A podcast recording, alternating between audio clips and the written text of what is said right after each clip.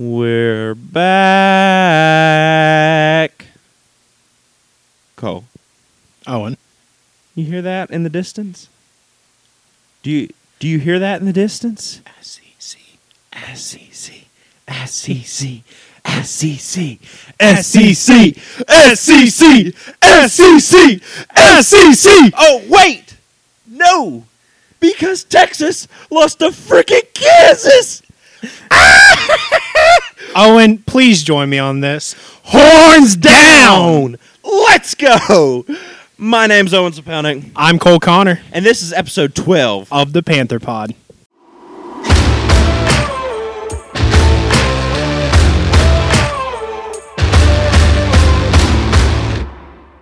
Uh, so yeah, we're a little excited. In case you hadn't heard the news, Kansas beat Texas. What? Well, I mean, at least they were playing in Jayhawk Stadium, right? No, they weren't even on the basketball court either. What? I know. Oh my gosh, Kansas won a game? In Austin, and, and they beat Texas. Oh man. Oh, that was. If Oh, y'all haven't heard, it is Texas Hate Week here on the Panther It Pod. is Texas Hate Week. West Virginia plays Texas this week, Saturday noon. Be there or be there. You know, even if you're not a West Virginia there. fan, you just we know you hate Texas. Yeah, I mean, why else have you listened to 12 episodes of the Panther Pod if not to hear us say horns down every single episode? That or we hate Bama. You know, so there we go. Well, I mean, that's different. That's a it's more of a personal issue. You know, Yeah, like that oh. that one's West Virginia, Texas. That's professional. Bama, that's personal for me. per- that's personal. That that cut that one cuts deep. That one cuts deep. Saban is the devil. Yep, yep. Oh, but so it was a pretty great great week here on. I mean, well, It wasn't a great week on the Panther Pod. no, the Wasp Pod had a, they had a, a ball, I guess. Yeah, I guess the wa- whoever put out the Wasp, Wasp Pod. Pod. I mean, that's just a stupid name for a podcast. I know, and whoever made that bet was really stupid. Okay, too. look, whoever agreed I to that faith. one. okay, yeah, yeah, yeah. I did, I did as well. We'll get to that later. It was, um, if you haven't already heard too, Ferrum lost to Emory, unfortunately. Um, tough way to end the season, but I mean, tough way to end the rivalry. Screw the season. at this point, Screw yeah. the season. I'm, I'm, I'm just upset that we lost the Crooked Road Classic Trophy. You know, like yeah, it, it's something that unless there is a miraculous turn of events, albeit Ferrum going to D two or Emory dropping back down to D three, yeah, you're not that dropping will- down. yeah, that game will probably never happen again. So it, it was a tough way to go, but I mean, And and here's why too that game will never happen again is because Division three is not allowed to have scholarship players, whereas Division two you are allowed to have scholarship players. So therefore, there's there's a very large gap in talent eh, at that at that level. not always, but.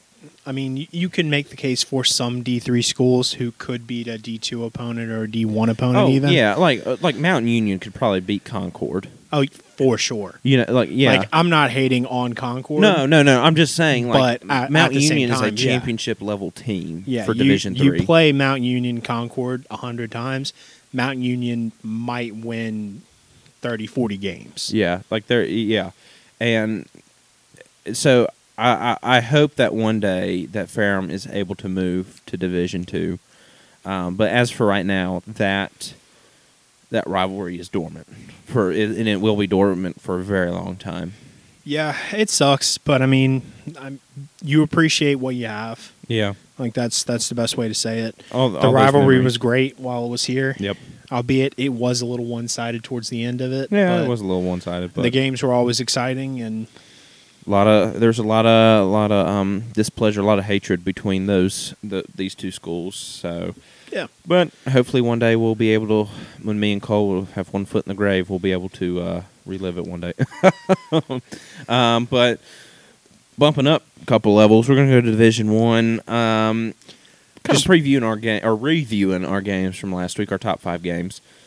So Cole, Penn, Michigan versus Penn State. Michigan beats Penn State in a thriller, 21-17. I enjoyed that game. It was a very enter- it was a very entertaining game. As much as I dislike Michigan, Yeah. It was a it was a very entertaining game, and they they really fought. And see, this is what we've been saying about John Harbaugh. Uh, John Jim. Harbaugh. Jim Jim No, John. John Harbaugh. No, Jim, Jim Harbaugh, Harbaugh. Because John Harbaugh is still with the Ravens. Yes. Golly. Yeah. Okay. Um, Jim. if Har- you have a brother, don't let your brother coach football. Yeah, It would make everything so much easier. yeah, uh, It's yeah. like the Kellys. yeah, it just yeah, Chip and Brian. Yeah. Although they don't start with the same letter. Okay. Yeah, John and Jim. Jim. It's like, come on. Yeah. Um, but anyways, yeah, no, Michigan beats Penn State twenty-one to seven. Um, and see, this is what we've been saying about Jim Harbaugh is like when it's against every other team, he's phenomenal. When it's against Ohio State, wah, wah. Yeah, I mean it's unfortunate for Michigan because you would really like to have those wins, Mhm.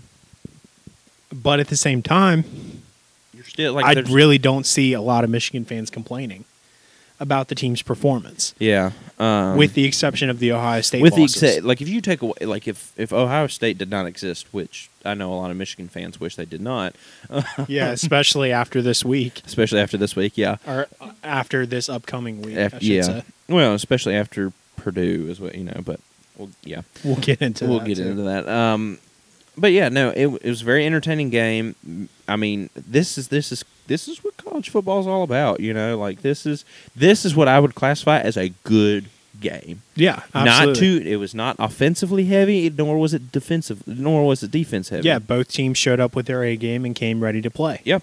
Um, and uh, Michigan came back from uh, came all the way back from trailing early in the game to beating Penn State. You know, so it was a it was a good game. Um, Moving on from that, uh, Baylor, Oklahoma. Yeah, Baylor. Baylor beats Oklahoma, twenty-seven to fourteen. I almost said Oklahoma State there Oh, because I I Yeah. saw the game Mhm. and I refused to believe that it was Oklahoma. no, I didn't refuse. I embraced it. I'm going to tell you, I embraced it very much so. Um, I enjoyed nothing more than seeing Lincoln Riley being so mad that he is just chewing out the refs.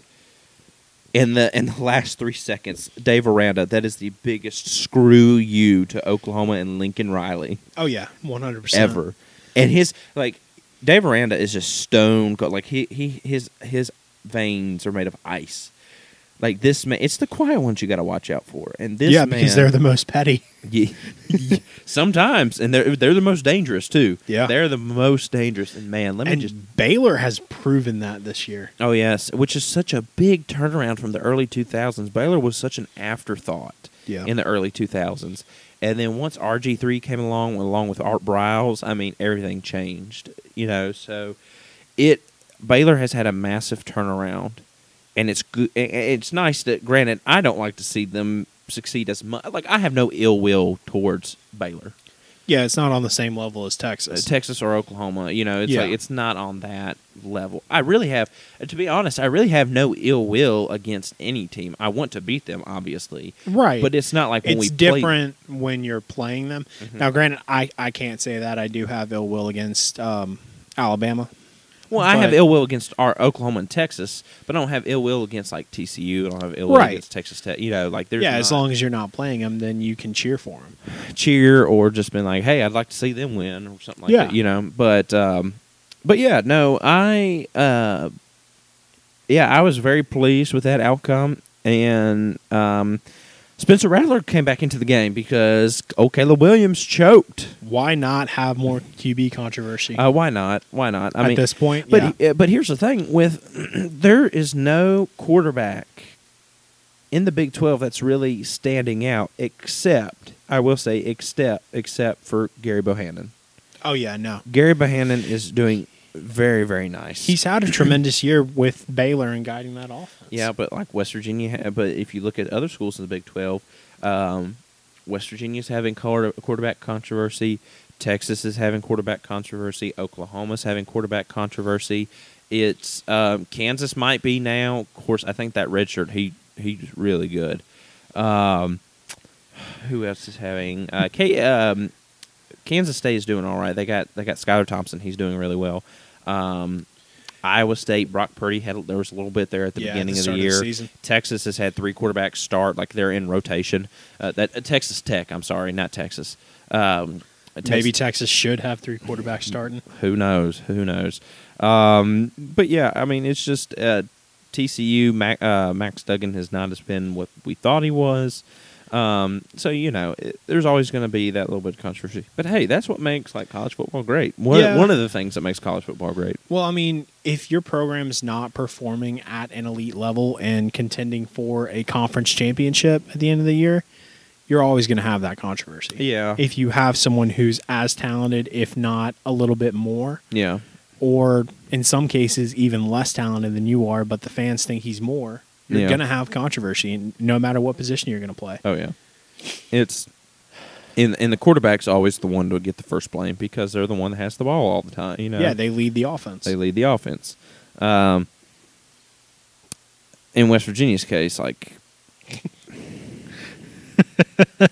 yeah, we'll get into that here soon. There's actually some news that came out that I just saw right before we aired.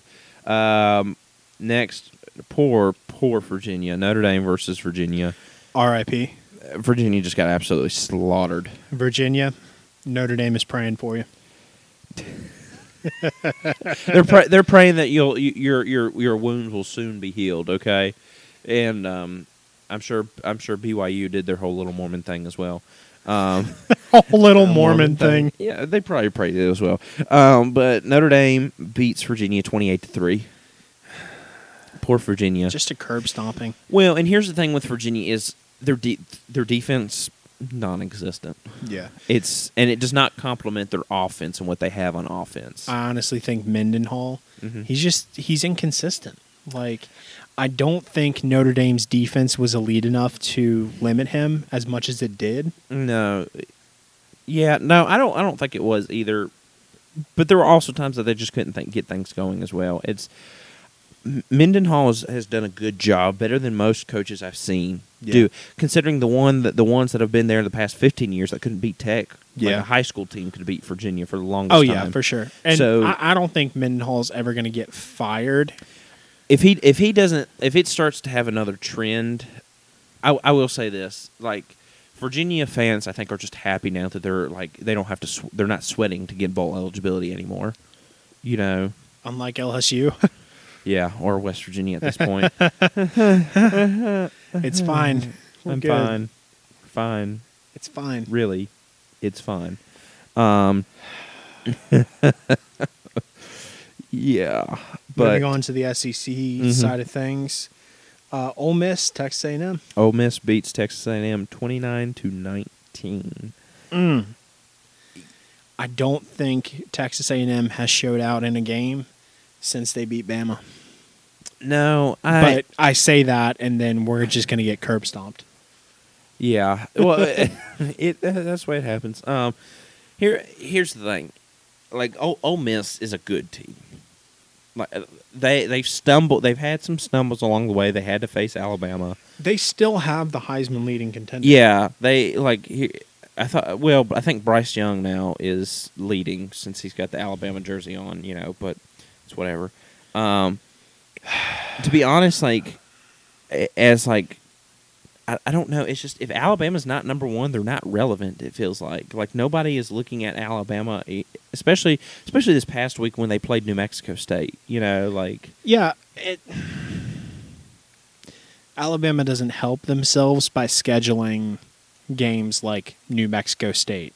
but the committee sure does sure think so that they help them. Say, you know, It's so stupid I that they're ranked higher than Cincy. it it really is. like I, I know this is not an Alabama segment, but just going off on a tangent, like, come on, really? I know, and especially since you you look at it now, and Texas A and M is not the team that you like. They were two losses at that point. You lost to their backup quarterback, Yeah. and now they're losing even more games. Yep. So I still don't know how you can make a defense for that. Speaking of giant killers in Texas A&M, Yeah, Purdue, come on. of course. The one week that I pick I pick Purdue, Yeah, how'd that turn out for you, bud? I thought I learned my lesson. Apparently not. I should have just. I should have just went with Ohio State. If I had gone with Ohio State, though, Purdue probably would have won. So you know, it's whatever. That's fair. Um, Purdue got stomped. 59-31 by Ohio State. It was not pretty. Nope. I still think there was signs of life in that game from Purdue. Yeah. I mean, they did put up 30, Mhm. but Ohio State's offense is just they're too good. They don't make mistakes, and when they do, normally it doesn't cost them the game. Yeah. And see, here's the thing, and like we we said before, like apparently head to head doesn't matter unless it's Ohio State and Oregon because Yeah. because Michigan State beat Michigan. There's no reason that you should be ranked over top of the team that beat you. Nope, It I just uh, it does not make sense. it makes zero sense, and I just the CFP poll is the worst thing to ever happen. yes bring Well, bring in- back the in BCS. college football. Bring back yeah bring back the BCS. Bring back the BCS. Now here's the thing. I think the issue with BCS. Excuse me. I think the issue with the BCS is the fact that the criteria was not correct. Yeah, I think the playoffs have good criteria, bad selection. uh, bad selection, bad execution. yeah, I think if you put playoff criteria, which uh, criteria, which is um, strength of schedule, record. Um, I think there's something else. There's there's a couple different things. yeah, absolutely. And I think like points allowed, points points like offensive production, defensive production. Yes. is taken into account, but only a little bit. yes, But and record should have more to do with it, and also who you got beat by. yeah. should definitely have something to do with it in Alabama's case. And here's the thing too: is like, why is there a committee? Why can't it just be one guy?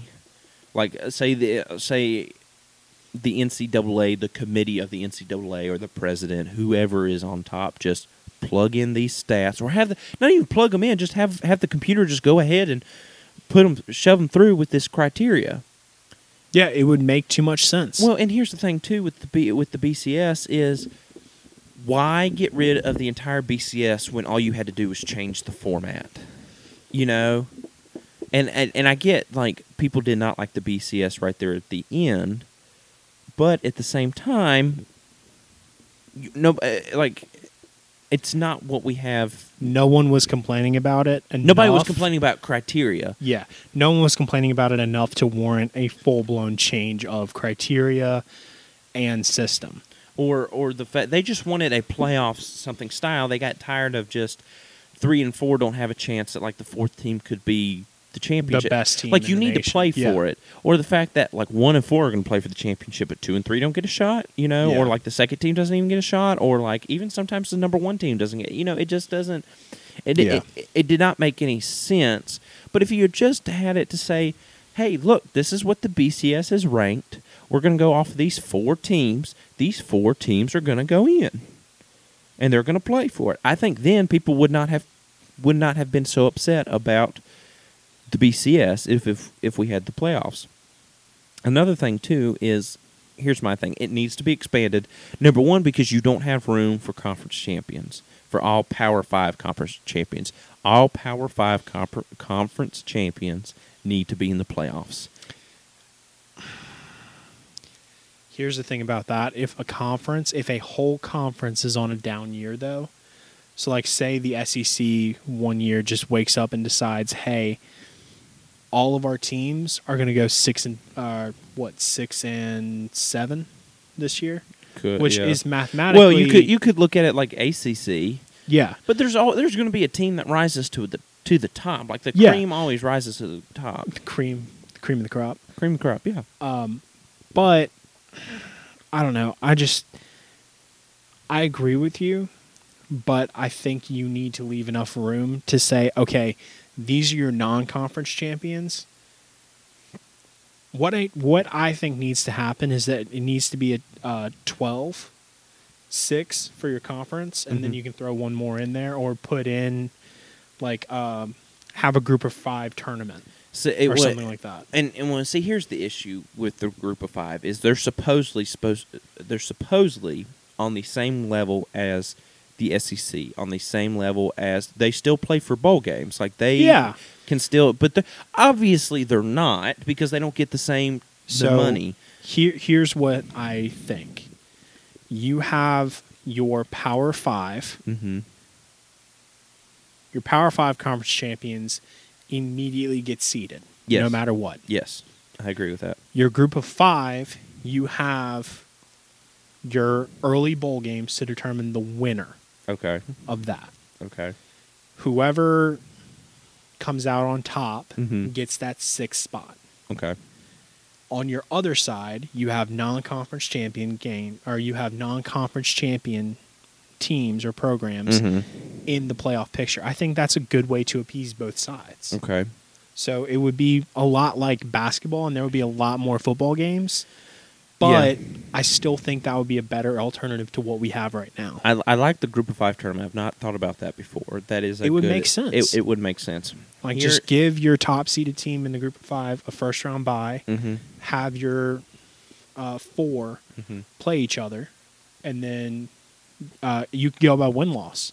If you have an undefeated team or if you have several, just go against strength of schedule then. Here's what I would say. You have said repeatedly ten teams. Usually, I'm when I thought of expanding. Why not go to six teams? You put all Power Five, then that way a group of five or an independent can slide into that sixth spot. I think, and here's what, and here's what I think about the ten teams. With ten teams, I think you have all five Power Five, and then with the other half of those five spots, bring in three Group of Five champions as of right now, the top, the three top tier ones. Here's who I think are the top tier. If we're going off like no conference realignment has been made yet, like Texas and Oklahoma are still in the Big Twelve, Cincy's still in the American, things like that. If we're going off that, so obviously all your Power Five champions get the top five spots. Then six, seven, and eight, American, Sun Belt, Mountain West maybe Conference USA because you have right now you have a couple of good teams in there. Marshall, I think so. Not this year. They, they this is I think under first year head coach, but I think right now it is um, the top three group of five: American, Sun Belt, and Mountain West As of this year. as of this year. Mountain West will not change. I think they're still going to have good competition. Yeah, they're always going year. to. Sun Belt is going to, I think, move over the American, and Sun Belt and Mountain West will be vying for the top group Yeah, of five that's spot. sixth spot. That sixth spot. But right now, again, six, seven, and eight, American, Mountain West, Sun Belt. And then the last two are an independent. So then you could throw in a BYU and a Notre Dame, or a Liberty and a Notre Dame. Some, somebody that's in the ind- Army in Notre Dame. You know, somebody Yeah, you could throw a or military academy. a military academy, something. Um, ex- eh, well, Navy and Air Force are in conferences, so they would go under either so the yeah, it would it would just be Army, Notre Dame, BYU, and then any other independent school yeah, and Liberty, out. and Lord forbid UConn ever gets in there or something. I know. if UConn gets into the college football playoff, I'm done. Yeah, I, I'm done. yeah. Um, you have basketball. You don't need anything else. I don't know. Just I, stop. I think they would disagree on that one. Um, but and then here's what's 12 and they're going to 12 and I know this will never happen, but it but in my personal opinion, I think it should. Conference championships have to matter. And they used to really matter. That's what really that's what people really wanted was a conference champion. And here's what I think. I don't think you dilute this the season if you do if you do this. If your power all of your power five get that top five, just like in ten, but then the other five, six through ten, get the um, the the group of five champions get six through ten. So the American goes to six, seven goes to Mountain West, eighth goes to um, Sun Belt, third goes to Conference USA, and then the or, or I'm sorry, not third. Eighth goes to Sun Belt, ninth goes to Conference USA, and tenth goes to the MAC. okay. And then eleven and twelve can be your independence Or or if you want to, and this or if you want to, maybe a solid another good one loss um, Program. program, maybe. But then again, those programs have not. They, the, if you're going to put those programs in, then that means they have not won their conference champions, uh, conf- conference championship. I think conference championship is your ut like that is the utmost. Yeah, that sh- that should be a stepping stone. You have other bowls. You have other bowl games, eh, which is Yeah. fine, and then your New Year Six bowls can be 13 through 25 or whatever. You like you can have Yeah. 13 through 25, figure it out amongst those those teams for your New Year's Six bowls. So here's what I'll say to that. Although you won't, you I, I would say this: you wouldn't have a New Year's Six bowl. They would probably be in the playoffs for that. Yeah, Um, if you move to a 12 team, which it probably will end up being. Yeah, you you would have to invent or elevate the status of some bowls. So like the Liberty, I think the Liberty Bowl is getting to that place. Yeah. Um, there's a few more. I'm trying to Uh, think. the Sun Bowl. The Sun Bowl would be one.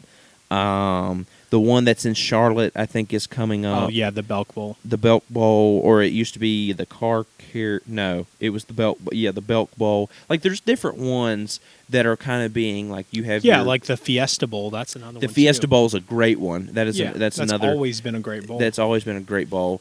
Um, I'm trying to think. but you you would have to elevate the status of some of those bowls. Yeah, which I think would be get- fine. yeah, Like the Liberty Bowl has a cool trophy, and I'm not just saying that because we've won it. like, but uh, what was the one that uh, West Virginia played in one time? It was the Cactus Bowl. That was really Yeah. cool. We played in the we played in the um, the Diamondbacks Stadium for that one. So that that was pretty cool for the Cactus Bowl. We beat Arizona State for that one.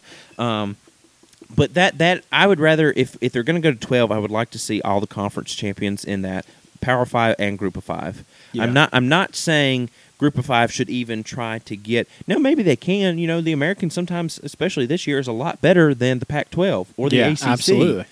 So, but I still think like conference championships have to matter, and I know the MAC and especially Conference USA is not something to really that people really. It's not something to hang your hat on. no, yeah. it's not something that we really pay attention to. If it was, then Marshall wouldn't have left, Old Dominion wouldn't have left, and JMU would have gone to Conference USA instead of Yeah. the Sun Belt. So, conference championships have to matter, and it and it really irritates me that they don't. Here's here's the one thing that I will say about that.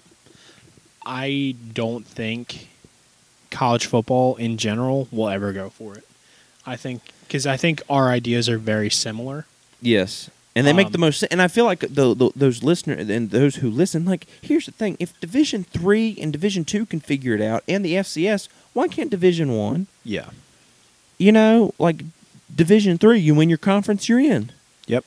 Why why can't? And then if you finish, no, I don't. I don't like the fact for Division three is that like teams like Ferrum who've gotten six wins, they can't go play a bowl game. Now I know it's different because there's a ton. There is a ton more Division three teams than there Yeah. are Division um, one. Division one. Um, but I think you know if those if those divisions, those three divisions can figure it out, I don't understand why we can't. Why, or I say we, why can't Division one. Division one figure FBS figure it out? That makes sense. I mean, ultimately, conf- you if you just win your conference championship and don't get an invite to a New Year's Six bowl or the college football playoff, why bother? Why Yeah. bother with and conferences that at all? that dilutes the, the regular season more than anything. Not adding more teams in dilutes the regular season. You know, I think if you go to sixteen, if you go to sixteen teams, that really dilutes yeah, the that, regular that would suck. because then you have opportunities for like say, then you have opportunities for a three loss Auburn to get in or some or a four.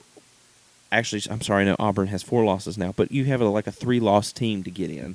Yeah, But UTSA, granted, they'd probably get blown out by Alabama. But if they've worked hard to go undefeated and then they still have to play for their championship this year, but if they work hard enough and beat their conference champ and, and, and win their conference championship, they should at least have a shot for the national title. Yeah. If they consider if they are considered on the same level, yeah. If they win, they they should have. You shouldn't just say, "Oh, hey," like if you're not making a big deal about conference championships to begin with, you shouldn't just say, "Oh, hey, here's your consolation prize. You won the conference championship. Yeah. Congrats, your season's over." yeah. It's like, no, you should have a right to go out and get a shot. And and here's the thing, and th- and this is why we love March Madness because March Madness is is similar to this way. This is why some of us love March Madness. My bracket always gets busted. Well, mine does too, but I still enjoy watching. And it's not really even March Madness anymore. It's more like April of Yeah, it's like March, April, May madness. yeah, but we won't get into that word football podcast. But yeah, but what I'm saying is you have teams like um, who was that team? Was it Lo- uh, Loyola who Yeah. beat who beat Yeah. Virginia that year, or Saint or Saint Mary's or something that beat the number one seed Virginia, who had just won the national title Oh, the year um, before? the Uh, one out of Chicago. yeah, I know. You, Yeah. you know who talk, who I'm talking about. yeah, with Um, the uh, with the nun. Yes, it, Lo- Loyola was the Yeah, was- Loyola. um, but but that's why we like because you have that probability. Do I think it's it should be 64 teams? No, absolutely not. That's at that point it's just a league. Yeah, and, and that's that's stop. that's NFL. You might as well. That really then that puts more emphasis on the regular season, and some people want that. I, I I can see the argument for it, but I'm totally against it. no. If you're going to do 12 team playoffs, that's what I want. I want five. I want all 10 conference champions, along with the like two independent schools. Granted, the independence now is going away because BYU is no longer going to be an independent, and Liberty's no longer going to be an independent. So that would literally just leave Notre Dame. Notre Dame, Army, UConn, and UMass. And UConn and UMass are never getting in unless Army is just unbelievable one year, running that triple option the whole time. They're not getting in, Yeah. you know. So really, if you want to do it, you can do. You could still do twelve. I would say maybe eleven, but then somebody's got to get a bye. I I would say twelve, but I would leave the bottom two spots. Independent schools should get them. At least one independent school should get it, Mhm. because then you have Notre Dame fans who are saying, "Oh, the only reason why we don't get in is because we're independent." I just thought of something. C- Continue with your thought, but I'll tell you after this. Um, but I I would say leave the bottom two open to a one loss team who is not a conference champion, or an undefeated team who is not a conference champion. here's here's what I, what I was thinking about. You could put in the the same person or the same team that lost the conference champion in those top in either one of those bottom two spots, or or you could have a similar a similar situation like you have with UTSA and UTEP. Now I know those teams, neither of those teams will ever get a shot in the playoffs, but they're in the same division. If UTSA were uh, wins out, they go to the conference championship. But the better conference championship may be UTSA and UTEP. But because they're in the same division, that'll never happen. Why don't you have something like that where you say UTSA wins the Conference USA championship? UTEP doesn't get a chance to even go to the conference champion championship game, but they can get placed in maybe that top twelve or eleventh uh, spot. They never got a shot at the conference championship just because of the way things fell, and UTSA got up there. So maybe you have that, like your divi- one of your divisions, two, you know, like two people from Conference USA West can get in there, or from the SEC West. Say like like Alabama wins the conference championship, and they beat at like Georgia's now two losses, but Ole Miss say has one loss, and that one loss was to Alabama. Yeah. Maybe Ole Miss can get that last. You know, it, it just depends. That's just a thought. I know people Yeah. will disagree with them, uh, disagree with that, and I totally get. Like I see both sides of it. I'm not, you know, but if you're going to twelve, that's my personal opinion. Wow, that was a long rant. Okay, that was We're a bit- good. that was a bit of a tangent, but I think I think yeah, Yeah. I mean, it it checks that'll out. give some ideas to people out there who are listening. So for I'm sure. all for it. Yeah, if uh, college football playoff committee, if you're listening to the Panther Pod, make sure to follow us on social media.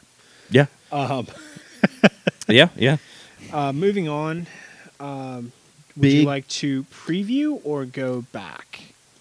let's go let's go back because we have some things um, big news this week that just came out on monday justin fuente gone Gone. Gone from blacksburg. Good. Good riddance. i mean God, I hope LSU doesn't hire him. i mean after uh, like here's here's the thing. As a west virginia fan i kind of liked having him around. Granted he beat us once but i mean like if he was doing terrible then that just gives us more opportunities to keep the black diamond trophy. But you know it's whatever. Like here's the thing.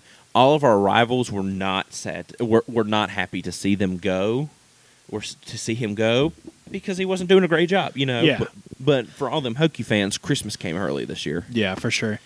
I I think I honestly I understand why they let him go now, but I think the smarter decision would have been to wait until the end of the season. What from what I'm hearing is, is it was mutually agreed that the uh, Virginia Tech's athletic director and Justin Fuente sat down in their weekly meeting and have kind of both agreed that they're like they don't see Fuente Eye to leading, eye, yeah. Well, they just don't see Fuente leading this program anymore. And from what I understand is Fuente threw his hat into the ring for when Baylor was offering a job after Matt Rhule left. So it seems to me like he was really in it a lot for the money. Granted, it's going to be hard. It would be. It was going to be hard for whoever to step. Who it was going to be hard for whoever was going to be uh, Frank Beamer's successor. You know, like that's whether it was his son, whether it was Bud. Bud Foster would have been a good replacement. Bud Foster should have been his replacement. I don't think he wanted the head coaching job. I. I don't think so either. But I mean, and in a lot of Tech fans' eyes, he he was the only. he was the only option, and I think people would have would have loved that. But I think, but here's the thing: Bud, Bud Foster retired shortly after. Yeah. I mean, he followed along. So now the question is: is who does Virginia Tech go after? I know they're really looking at Jamey Chadwell. More than likely, that's who they're going to hire. They're also going to look at um, Louisiana Lafayette. They're going to look at Billy Napier, their head coach. Um, I've heard they're looking at Gary Patterson. They're looking at Hugh Freeze. And some have speculated Rich Rod. And if he does, let me tell you, that gives West Virginia fans a whole nother reason, a whole nother reason to hate Rich Rod. I don't think Rich Rod. I don't think Rich Rod would make the step back up. He already said that he does not like playing uh, with the national spotlight on him. And see, what's really funny is he is offensive coordinator with Louisiana Monroe. Mm-hmm. The head coach is Terry Bowden. So there's two West Virginia guys. Uh, Terry Bowden was not a West Virginia guy, but his his father. There there are two West Virginia connections on that UL Monroe team. Um, but m- my opinion, I think Louisiana Lafayette's better. Oh yes. Oh, but, oh, oh yes. Oh yes. I'm not. There's no. There's no debate. No. Not hating on UL Monroe, but ULL. no. is No. just- It, it is. it's It is very clear that U that ULL ULL Louisiana Lafayette is a much better team. Um. I think they go for Jamey Chadwell. I think Billy Napier stays at Louisiana Lafayette, or or he could go to LSU. I've thought about that as well. Billy Napier, that is. I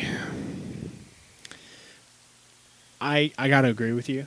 I think Chadwell is going to be the next coach at Tech. He's, he's plugged in to the region. yeah. um, I don't think Napier. God, I hope Napier doesn't go to LSU. I'm still holding out for hope for uh, Jimbo or um, Lane Kiffin to come save us, or Lincoln Riley at this or point. Lincoln Riley at this point. Honestly, if uh, if Oklahoma keeps up their shenanigans, but we'll see. Um, who knows? Honestly, at this point, I think it's still early. Um, who did they say was going to be interim? Their offensive coordinator? The interim head coach is J.C. Price. He played under Frank Beamer. I mean, that checks out. And honestly, they could stick with J.C. Price if he performs over the next, he, next yeah, couple like games. he's a little bit of a throwback to Beamer ball. Oh, and also they're, um, I don't know how seriously they're looking at him. Shane Beamer, down in South Carolina. And here's the thing: I didn't know this. We've ragged on South Carolina a little bit this year, but this was Shane Beamer's first year at South Carolina, so that makes sense why. I don't think they would. I don't think Shane Beamer would leave immediately for Tech. I think he wants to try and give South Carolina another go around. I think he. I, here's the thing: I think he wants to build a program of his own. before he would try and take over something like that. Yeah, but Which uh, makes sense because you don't want to live in your father's shadow. Yeah, I know. Um, J.C. Price is a throwback to that lunch pail defense. Yeah. Um, so we're we're gonna see. I mean, if they're gonna be like TCU and TCU goes and blows Baylor out, or not blows Baylor out, but beats Baylor after after they fire their head coach and the interim takes over. You know, so we'll see. He's a throwback to Beamer ball. He played for Frank Beamer. Um, from what I've heard, anything for, from what I've heard from Tech fans is anything's better than Fuente. So we'll we'll see. However, I, I will say this: I don't like the way that college football is going in this regard that you're firing coaches just halfway through the season. Look at uh, Texas Tech fired Matt Wells and he was going five and three. He was five Yeah. and three at the time at Texas Tech. So it's like you, you have to be you have to understand like you have to be understanding that not every year is going to be your year.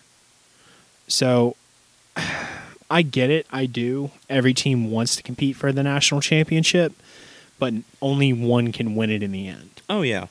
Um but here's the thing too is this is what makes me sad. It's because for in in and I don't know who the long I don't have a whole lot on UVA. I was never a UVA fan. I don't know a whole lot about their program. I just know that they lost the Commonwealth Cup for 15 years straight. Um, but I will say that it was uh, like there when it's the teams and the schools that go up against each other that is what makes it such a awesome rivalry and just the fact that the, that, that the schools are going against each other. But it's also when there's history between the coaches. Frank beamer and don nehlen always were going at it and that's that was it was don nehlen's mountaineers versus frank beamer's hokies and then it became frank beamer's hokies versus uh, rich rod's mountaineers you know and then and then that was it. Yeah. Fr- uh, Rich Rod left.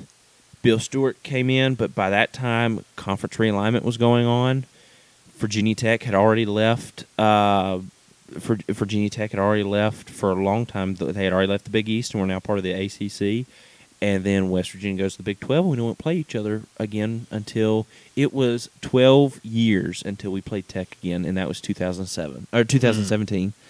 Um, so it, and and see that that is what makes college football great. But I'm re- I was really hoping to see Neal Brown and maybe Justin Fuente or whoever it is. Like Yeah, to the develop coaches- that kind of rivalry. Yes, that the co- because like these players who are playing now, I don't think any of them who the players on the team now, none of them played when we played Tech in 2017. They don't No. know that unless there's a couple of West Virginia guys on the team, but other than that, the recruit those recruits don't. Gosh, hey, he we- was still around in college football.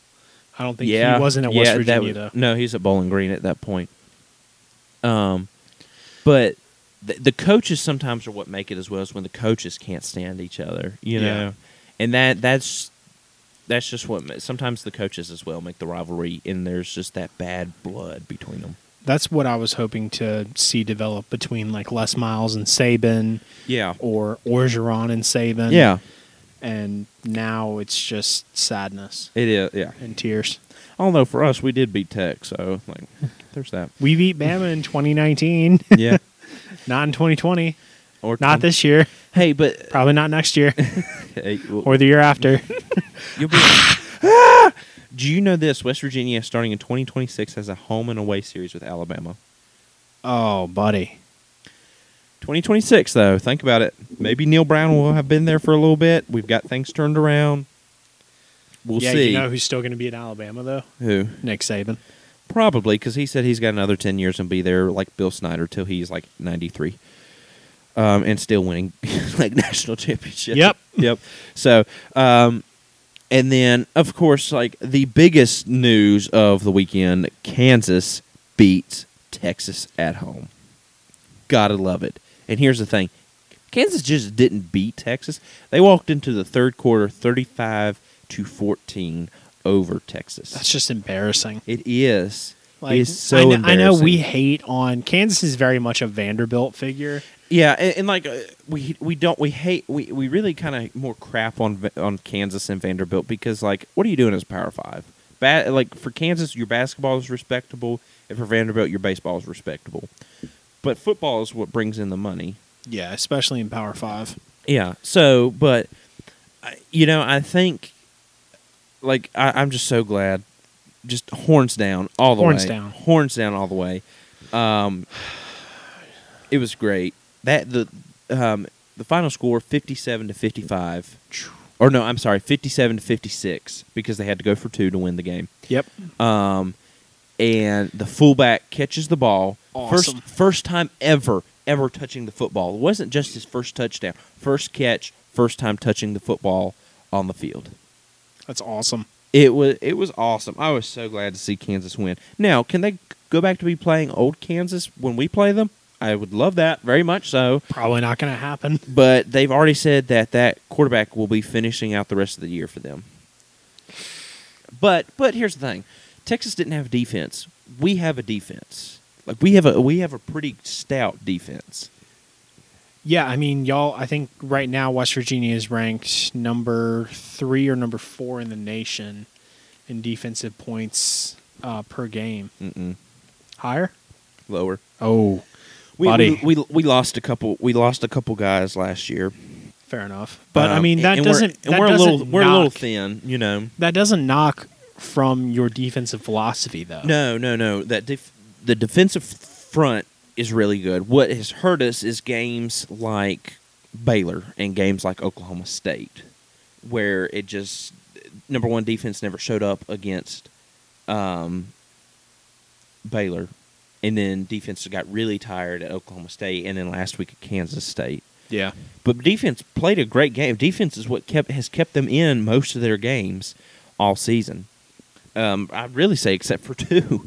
um, but you know, I our, our our defense is great. Offense is another thing. And speaking of the Kansas State, there is a podcast that I listen to that I've said on here before called Three Guys Before the Game.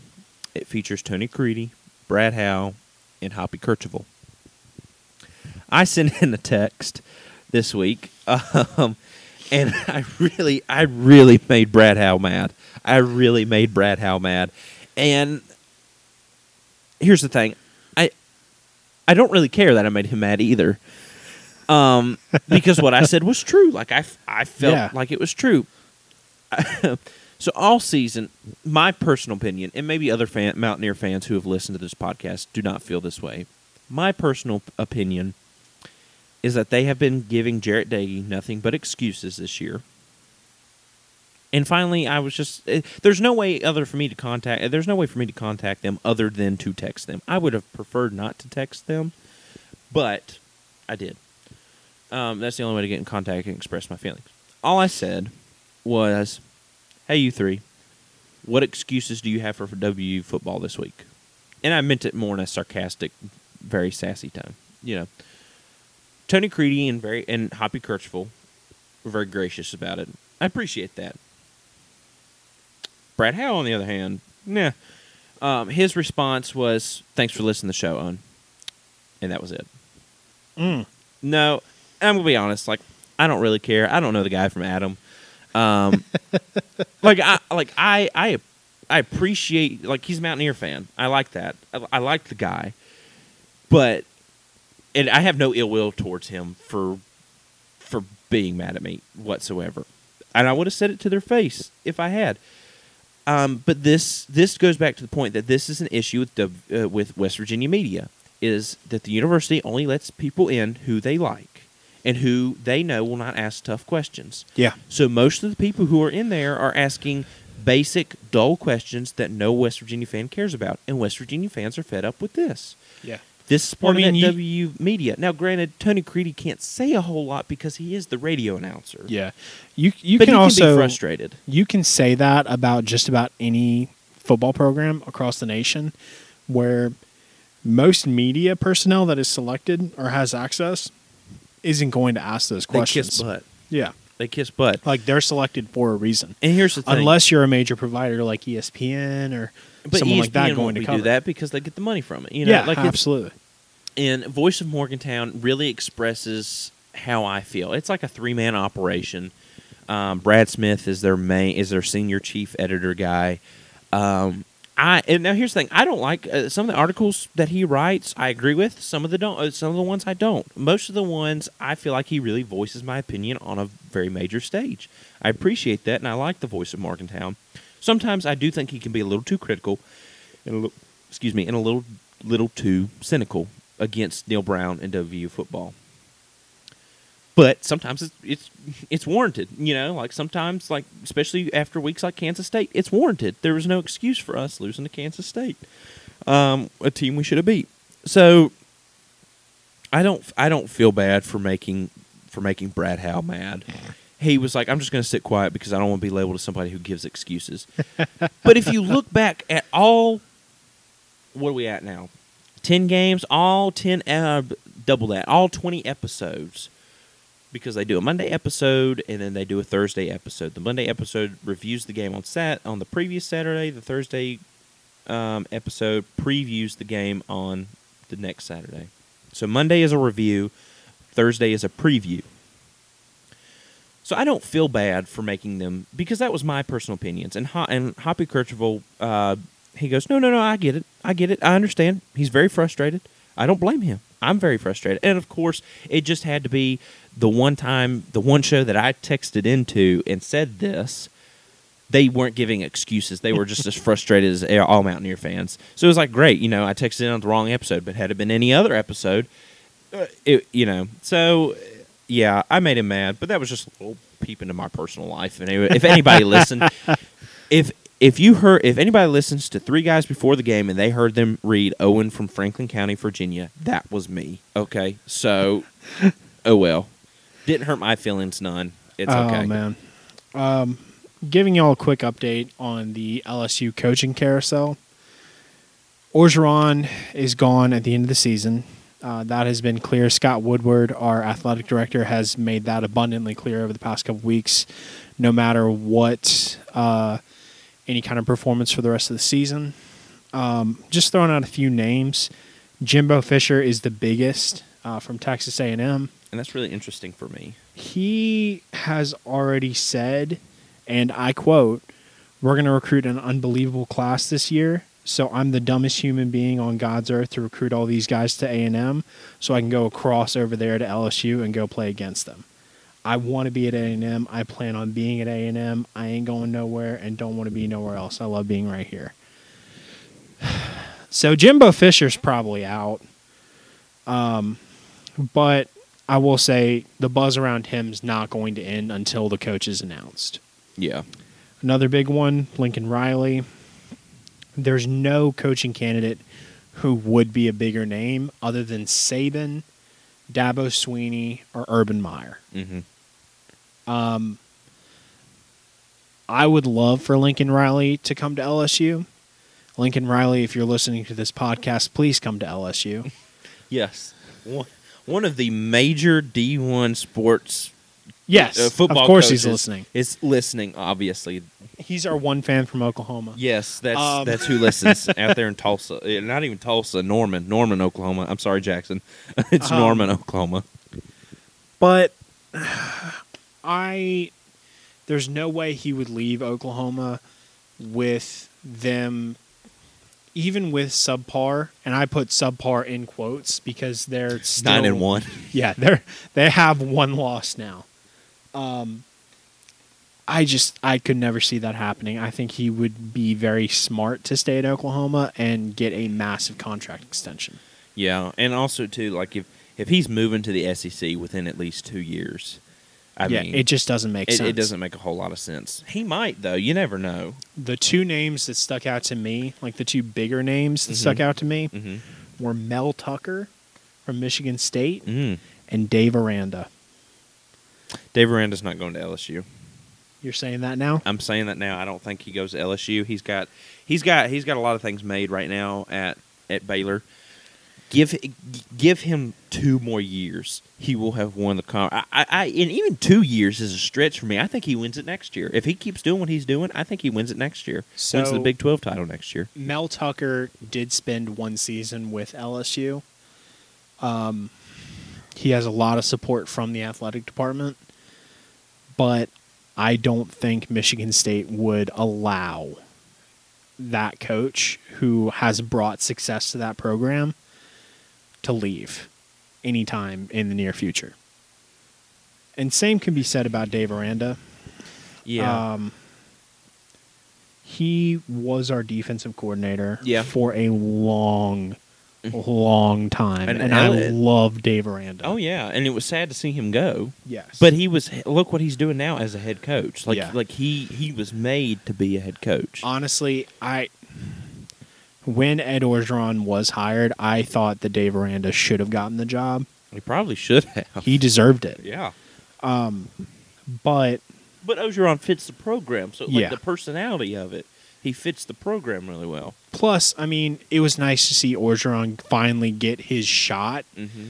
as and, a head and coach. win a national yeah, title. and win a national title. But I, I think it's still too early to tell. I know Woodward has said multiple times that we are looking to pin down our guy within the next couple of weeks, hopefully before bowl season. But I could see this going on until spring ball, or at least sticking with our interim until spring ball. I think by January, February, maybe even late December, maybe it'll be on Christmas Day. LSU fans will get a nice surprise. Oh, great! Justin Fuente, what are you doing here? Why are you at this press conference? No. no, no. Um, Oh man!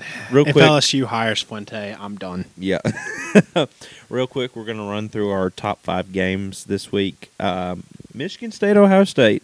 Um, I like the matchup.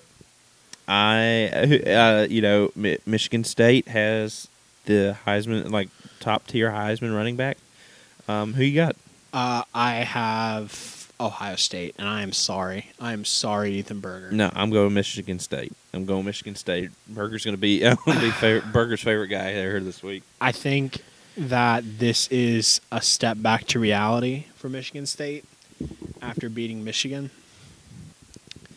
Um, but I I can't see them keeping up the level of production that they're at. I, I, I, Not against Ohio State. I think Ohio State's too good. I, th- I think they're evenly matched in this one. I think it's going to be a heck of a game, but I I cannot see them matching that production. I, I think Michigan State is able to match that. Uh, um, Auburn at Arkansas. Owen, who you got? Alabama at Arkansas. Edit. Sorry. Edit. Alabama at Arkansas. Arkansas for the uncultured people. For the uncultured people. Uh, Owen, who you got? I'm not picking them. You can. I'm. I will lose this. I don't care. Alabama. I'm sorry, Alabama. I don't. I don't want to say it, but Arkansas's kind of fall, kind of falling off the the train a little bit. But I will. I don't think Arkansas is going to go down without a fight. yeah. It's you know. I think it's going to be a good game, but I mean, Alabama is good. Um, they're Oh, so you're picking them? no, I'm not picking them. Sounds like picking- good. It sounds like you're picking them. but Arkansas has knocked off not tougher teams, but has knocked off teams in the past Yeah, in this season. So I've got Arkansas.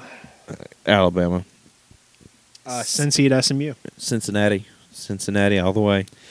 I think this is a dream matchup. Mm-hmm. I think this would be.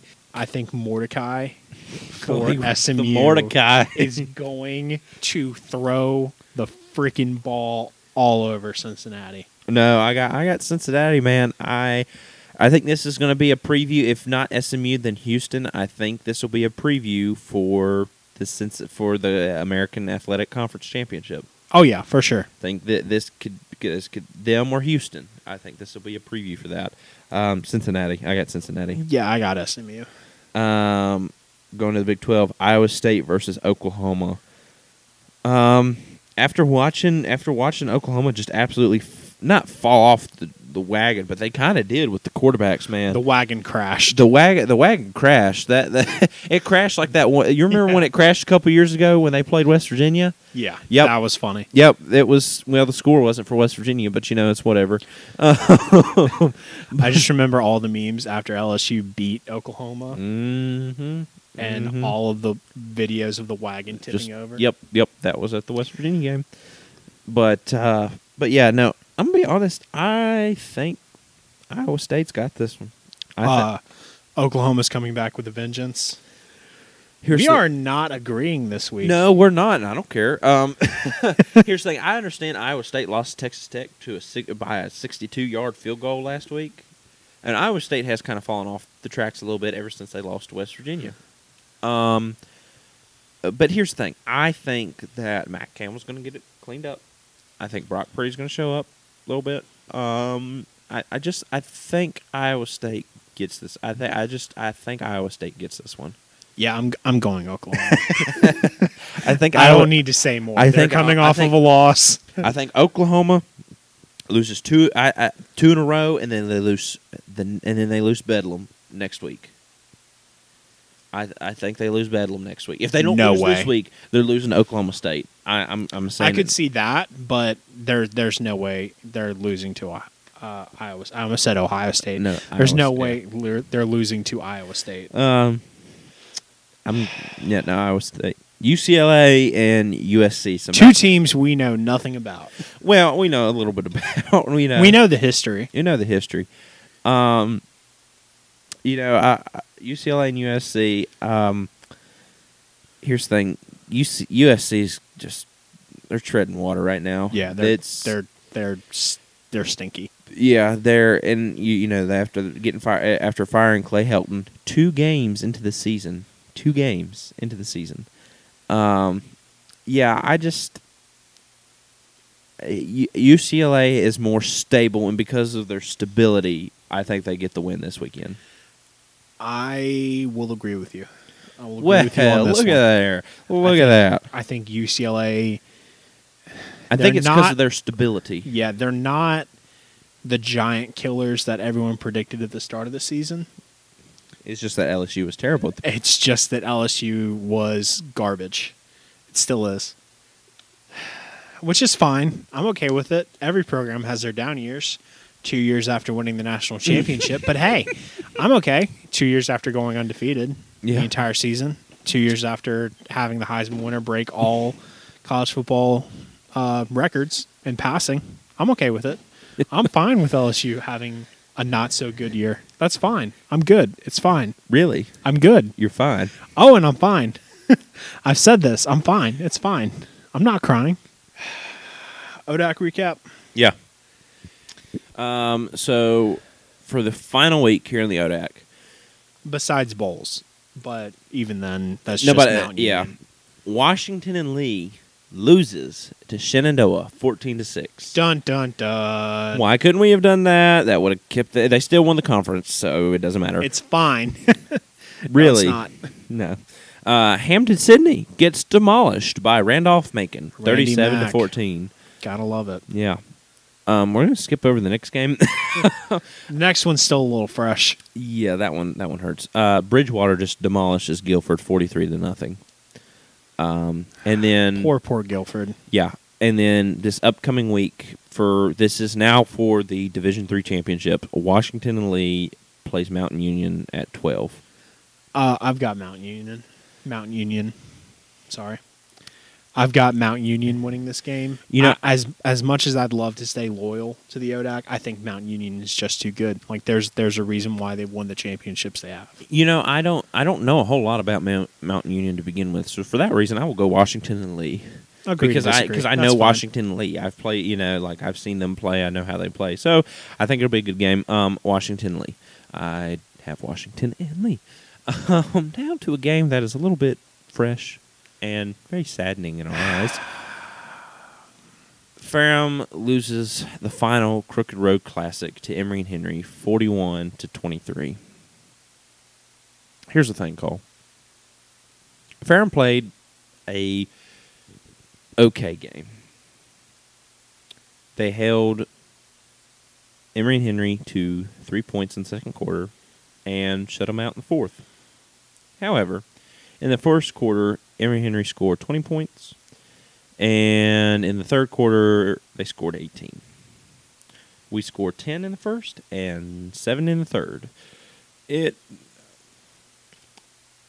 Here's the thing. Just the it sucks because it was the last one, but I, and I think we said this in our intro, Yeah. like tangent.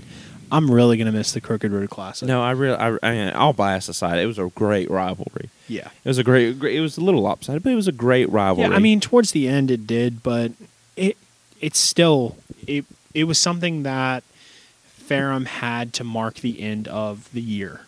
every needed to- single year. on a on a good note, and also too just to just to bring it home. You know, it's been so long since the Crooked Road Classic trophy, since the trophy's been home down Forty West. You know, I just that that is what pained me the most. Um, however, Ferrum's running game was on point this this game. I mean, it was it was phenomenal, but what hurt Ferrum really was the passing game. Was uh, they just their the de- passing defense was just uh, it was it was all the underneath stuff or it was those corner routes um, to the end zone. It, it it just that is what was Ferrum's weakness. Now I think they'll get it cleaned up in the over the off season, but you know you look at it right after Ferrum or Emory and Henry scores, they they miss the uh, they miss the extra point. Um, so it's six nothing. But then Ferrum comes right back. Joshua Lerb rushes for 50, uh, 51 yard rush down to the Emory Henry twenty. You know, kick the they kick the field goal. Scores now six three. Emory. Um, they come back. Emory scores again 13-3. But then Ferrum answers back. Uh, Joshua Lerb, another 45 yard run. I mean, it was just like the running game was there. Titus was doing doing well. It was just the defense could not keep up, unfortunately. And we talked about this last week. The rush defense was all right. We we kind of we kind of Our pass defense got exposed. It was. this week, and honestly, that's something to build on for next year. yes And honestly, I have a lot of hope for Ferrum. I, I, as much as it's easy to say, oh, Randy Mack or Washington Lee is going to win the conference next year, Mhm. you have to throw Ferrum in there, especially after this year. This is Coach Adams' first full season, Oh yeah. and we finished fourth. Oh yeah. Like, that's something to be proud of. Yeah. Not necessarily right now because Mhm. it's still very painful, Yeah. but it was if you look back and see exactly how good of a season this was for Ferrum, it, it was awesome. It was it, it was impressive. You finish out the year six and four, three and three in the ODAC. Unfortunately, conference is what matters in Division three. But I mean, you know, here's the thing. Emory and Henry just they they show why they're going to D two. They had a they had 452 total offensive yards. Ferrum only had 260, which is which is you know good. You get it you get a nice like 260 yards. Not something to scoff at, but at the same time, like eh. Um, Emory Henry had 235 passing yards. They averaged uh, 7.3 yards per pass. Ferrum had 169 passing yards. They averaged um, 5.6 yards a pass. So, I mean, yeah, I just Emory and Henry showed that unfortunately that they were the better team in this one. Rushing yards, uh, we we I know we talked about the rush defense, uh, but it, it it it was a little bit better than the past. Not much, but it was a little bit better. Uh, 217 total rushing yards for Emory and Henry, only 91 rushing yards for um, for Ferrum. And I mean, a lot of that Is those two big ru- is those Yeah. two big runs by Alerb. Um, em- uh, Emory and Henry averaged uh, five yards uh, per rush. Ferrum only averaged three. You know, two yards makes a difference. Uh, Ferrum had eight punts for 312 yards. Emory Henry had five punts for 112. Uh, this one, this one hurts. Ferrum had nine penalties for 127 yards. Emory Henry had nine penalties, 95 yards. But you just, it, yeah, it, it's a tough one to end the season on. Yeah, It- it's- a loss is always a tough thing to end the season on, and it sucks. It sucks for the seniors especially. yeah. And Titus, I mean, didn't have a great game, but I mean, he put up two touchdowns, had an interception, but put up two touchdowns 14 for 30, 169 yards passing, a 53 long pass, two touchdowns, and an interception. Like we talked about before, Joshua Lerb, 15 rush, uh, 15 rushing attempts, 112 yards. Here's why we go back to 91. Um, Marcus Cutler had one rush for negative six yards. Titus Jones had 11 rushes for negative 15 yards. If you take those off, I mean, you know, you're doing, you're doing pretty good. Uh, but, you know, and Henry, Kyle Short was 16 for 32, three touchdowns, two interceptions. Um, Devontae Jordan for Emory Henry, 36 rushing attempts, 182 yards, two touchdowns. Um, receiving, you know, uh, uh, poor Nick Cook, he didn't even he just didn't get very many touches this year, or this um, not this year, this game. Joshua Lerb had four receptions for 74 yards and a touchdown. Tamati Penn, they didn't he didn't even get a he did not get a touchdown this game.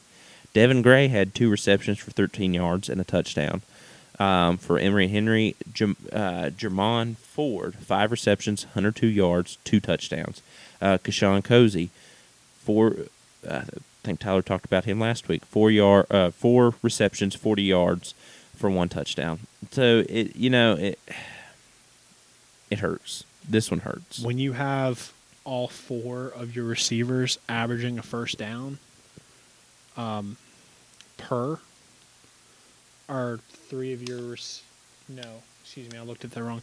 When you have Two. one receiver averaging 25 yards per, or uh, no, 20, 20 yards, 20 yards. Yeah. When you have one receiver averaging 20 yards per catch, and then all three of your All four. four of your receivers are averaging more than a first down, Yeah.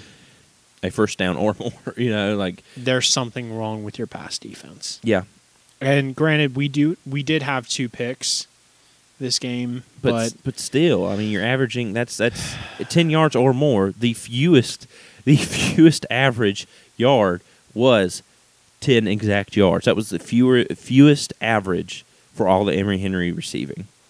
For Ferrum, Joshua Lerb averaged 18 and a half yards a catch. Tomato Penn averaged 15.3 yards per catch. But Drew Hill, negative three yards per catch. Uh, But he only had, excuse me, he only had one reception. Um, Devin Gray had two receptions, averaged six six and a half yards. Daniel Lamb had three receptions, averaged uh, eight yards. But you know, even uh, Jashawn Ford was targeted five times. Justin Marshall was targeted six, and Kashawn Cozy was targeted four times. Um, it was Emory and Henry proved that they were the better team, unfortunately, on the field. Um, Ferrum kept it within striking distance there for a little bit, but it uh, it was yeah. Unfortunately, Curt Newsome gets to keep the Crooked Road Classic trophy at his in his office. Um, oh Kurt, that's all I had to say about that. Um, that was a terrible Forrest Gump impression. Oh gosh, that was you're gonna get roasted for that. yeah. No, that was a that was a terrible, terrible, terrible Forrest Gump impression. I usually do a little bit better, but yeah, that's that was that was a tough one here on the Panther Pod. Um, but let's do a, a preview or a review, a recap here. Do you want to go first with pain, or do you want me to? No, I'll let you go first with pain. Oh, great, thanks. Thank you. You Hey, had ho- you had hope this week. Owen, you know what I said Alabama week? Yeah, that you would you need therapy. I needed therapy. I still do. Haven't gone yet. Um, I had hope, Had a lot of hope. You went to overtime. and then Arkansas snatched that hope away from me. Sure did. he sure did. Oh goodness. Um, KJ Jefferson threw for 142 and a touchdown. KJ Jefferson rushed for 41 yards. I just it's okay. I hate it. I hate it. I watched this game. I watched every single minute of this game. And going into the fourth quarter and going into overtime, I was like, okay, we're going to win this game. We got this. It's fine. And then Arkansas's defense just kills us. It just killed us. It sucked all of the hope and dreams that I had about LSU possibly making bowl eligibility. You we'll still- get into that later. We still- still have a shot. Yeah, but we just have to beat Texas A&M. Actually, you know what? No, we just have to beat. Hold on. Let me let me get the name of the school. Let me get the name of the school. hold on. Hold on. See, this is the SEC playing cupcake games in November, man. Oh, excuse me. No, we have to get past L.A. Monroe to have bowl eligibility. What if you lose? At this point, we might freaking lose to L.A. Monroe. you might lose to Rich Rod, dude. Oh God, I didn't even think about that. I did not. Con- I did not connect those dots. and Terry Bowden, man, wow. Cole, I will say though, um, like like here's the thing you ha- like you don't know what's going to happen for all you know you could you you you win the next two games you yeah, know? but if Johnson's out for the rest of the season, is he really why is he out He did you not see his injury? no i couldn't watch it was on SEC network this week Oh God.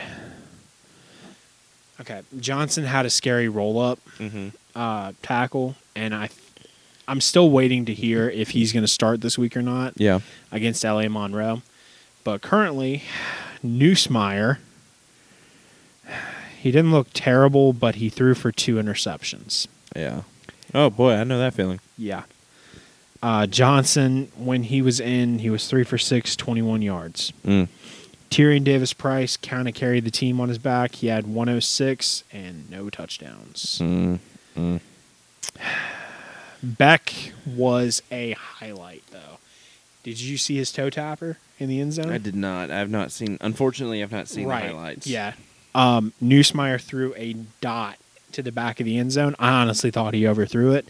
Bech leaped up, grabbed it, and then put both of his foot down, or both of his feet down. I love it. I love it. And here's the thing about college too. I love that you only have to have one foot down instead And of then two. so many people just do two, just to just to show off. With that, or sometimes like they they try to prepare themselves for the NFL. Yeah. You know, like if you're doing it in college, then.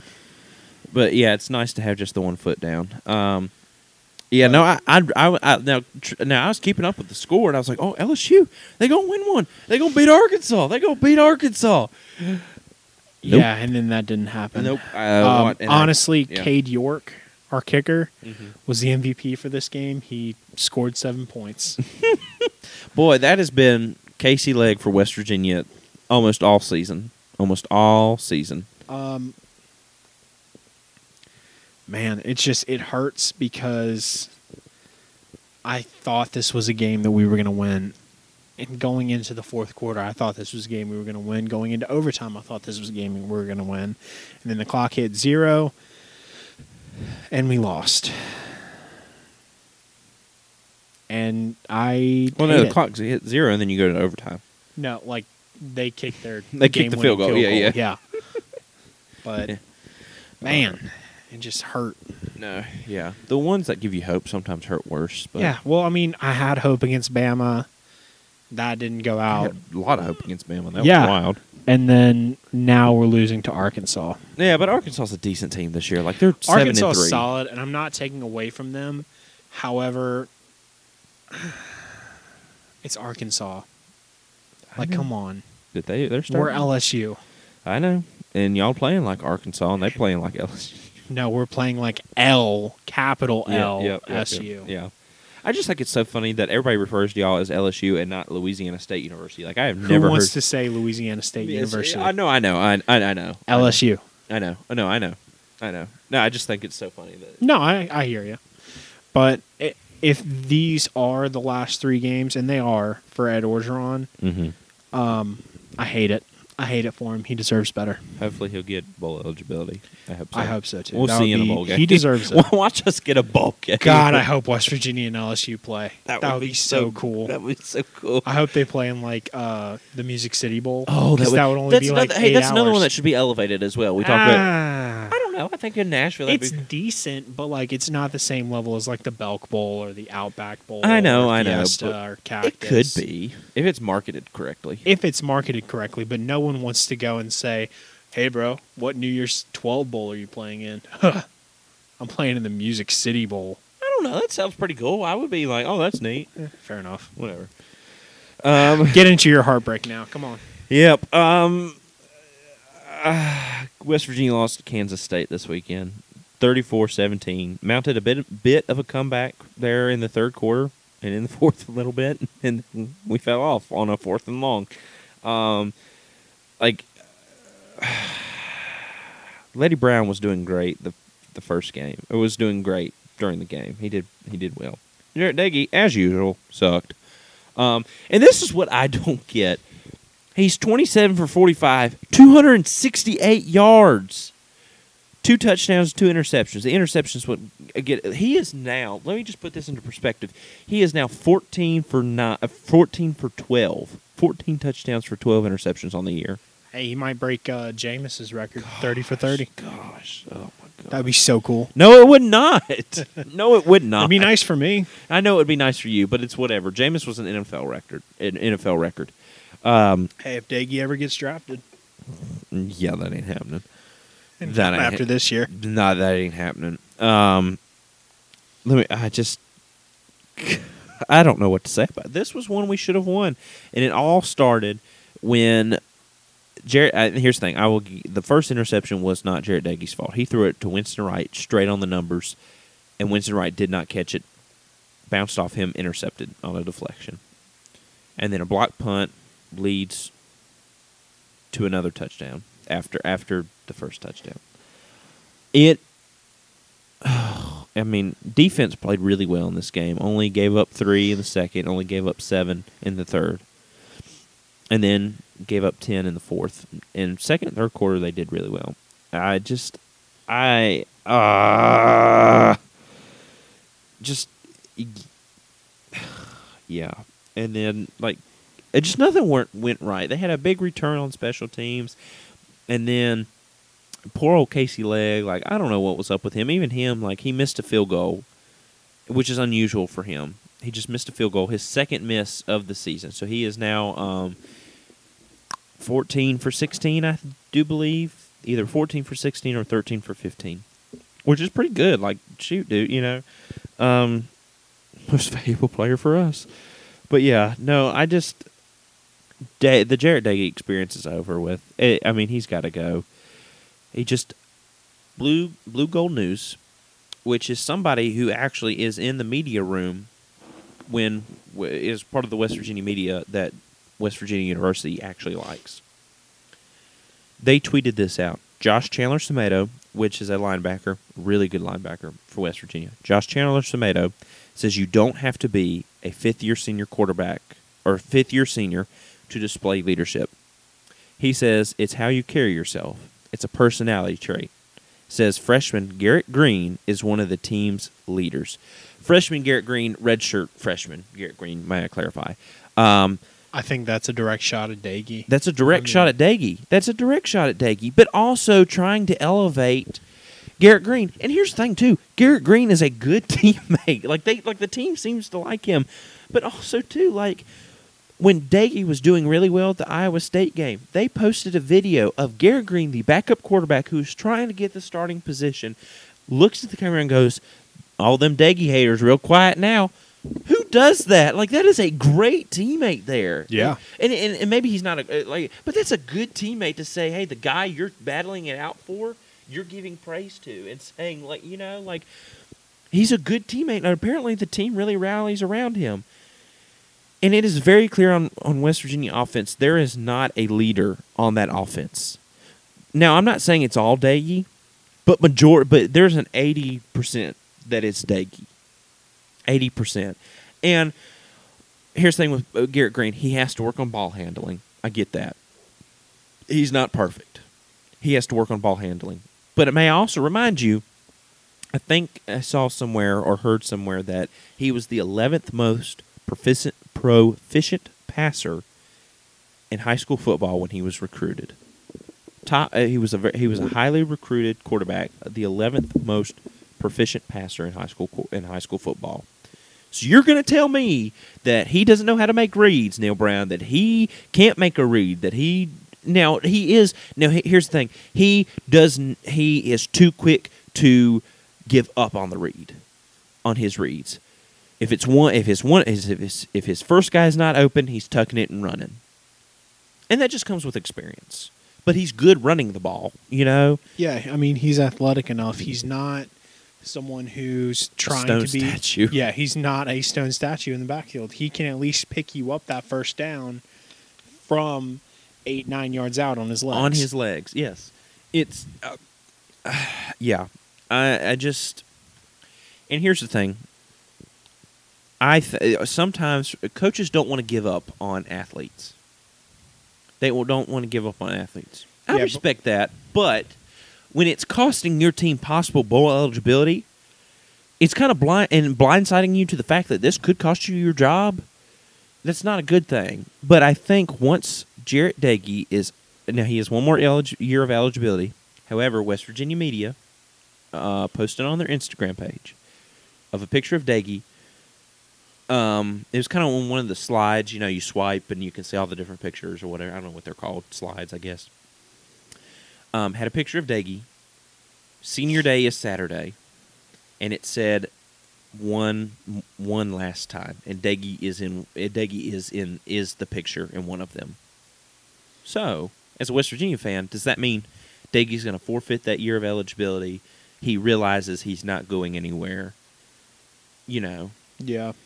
So there's there's possibly hope for that, but I think once once Neal Brown looks at that roster and Doege is not on and Jarret Doege's name is not on that roster, I think he will be able to get over that hump of trying to give him an opportunity. I hope so. I hope so too. and maybe Because and I be genuinely think, yeah, I genuinely think Neal Brown is a good head coach and deserves to coach at West Virginia. But I think he just has way too much favoritism for Doege.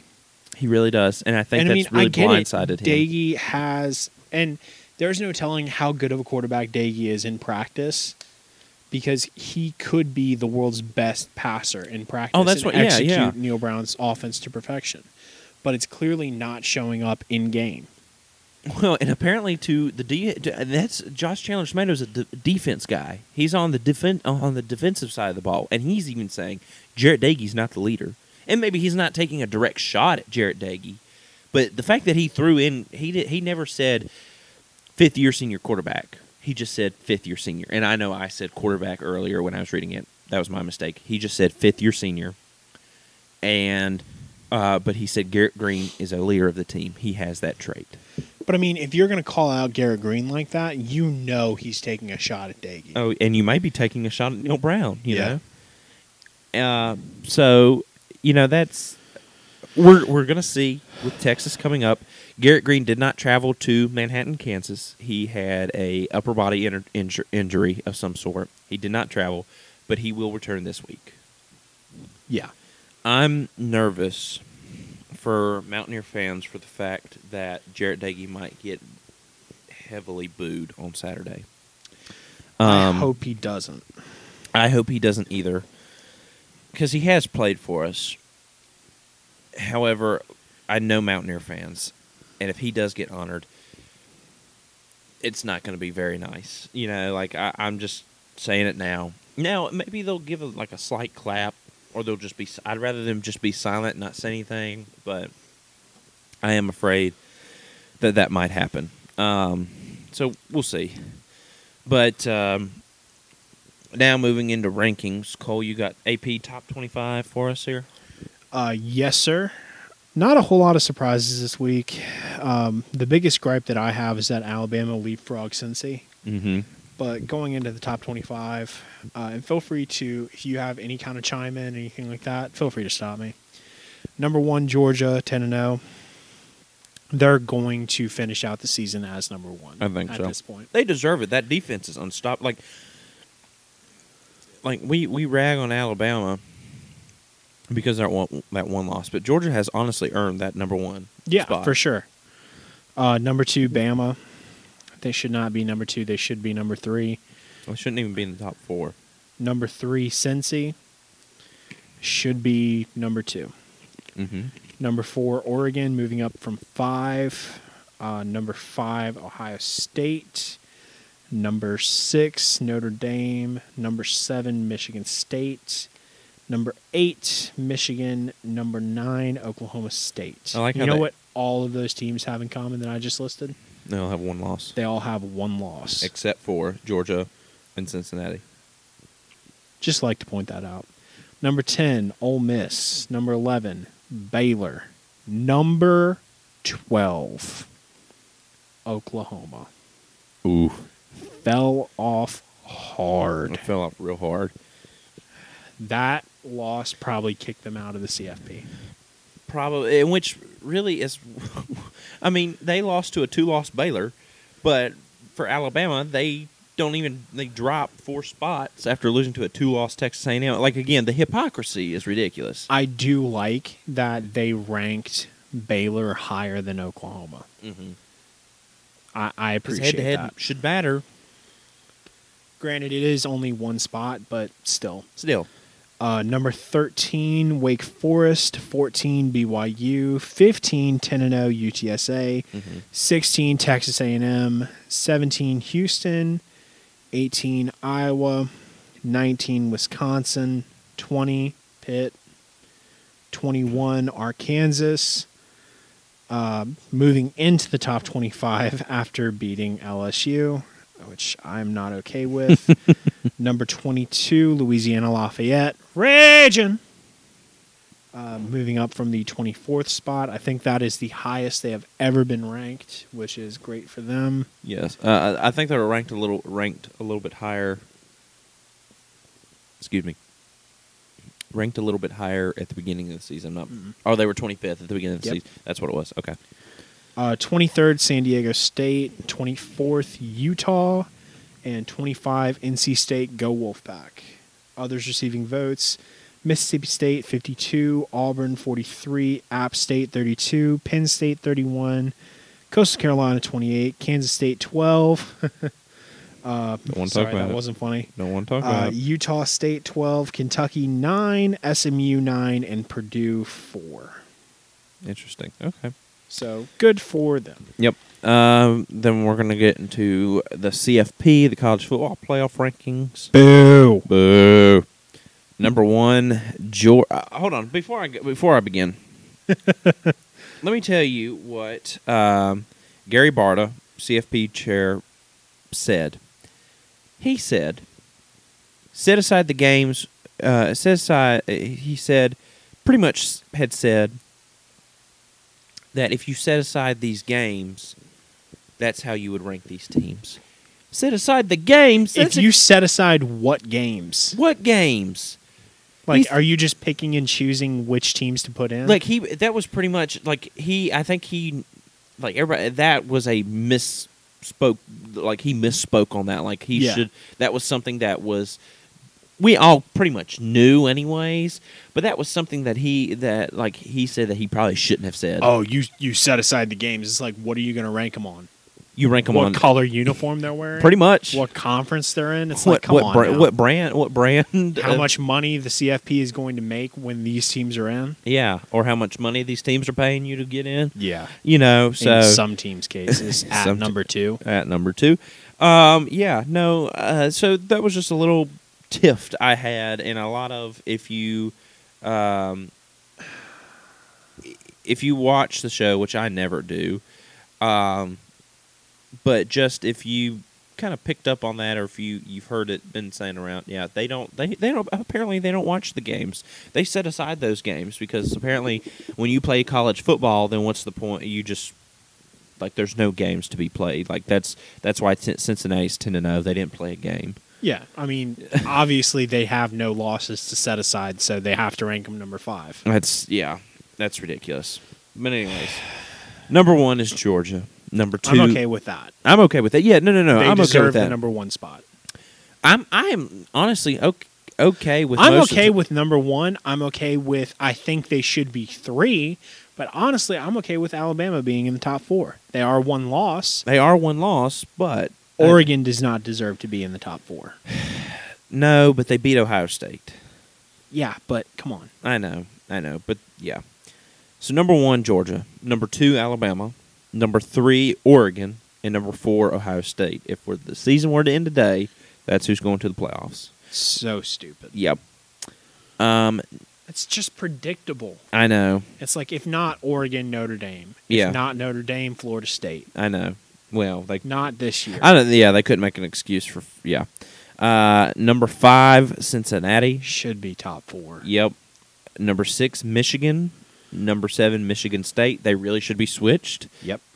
Uh, number eight, Notre Dame. Should not be that high. Nope. Uh, number nine, Oklahoma State should be higher. Yep. I think. Uh, Wake Forest is number ten. I think they should be a little bit higher. Yeah. Uh, their only loss coming from North Carolina. Uh, number eleven, Baylor. Should be lower, honestly. As much as I love Baylor, I We'll see. I think I still think it's going to be a Baylor Oklahoma State Big Twelve championship game.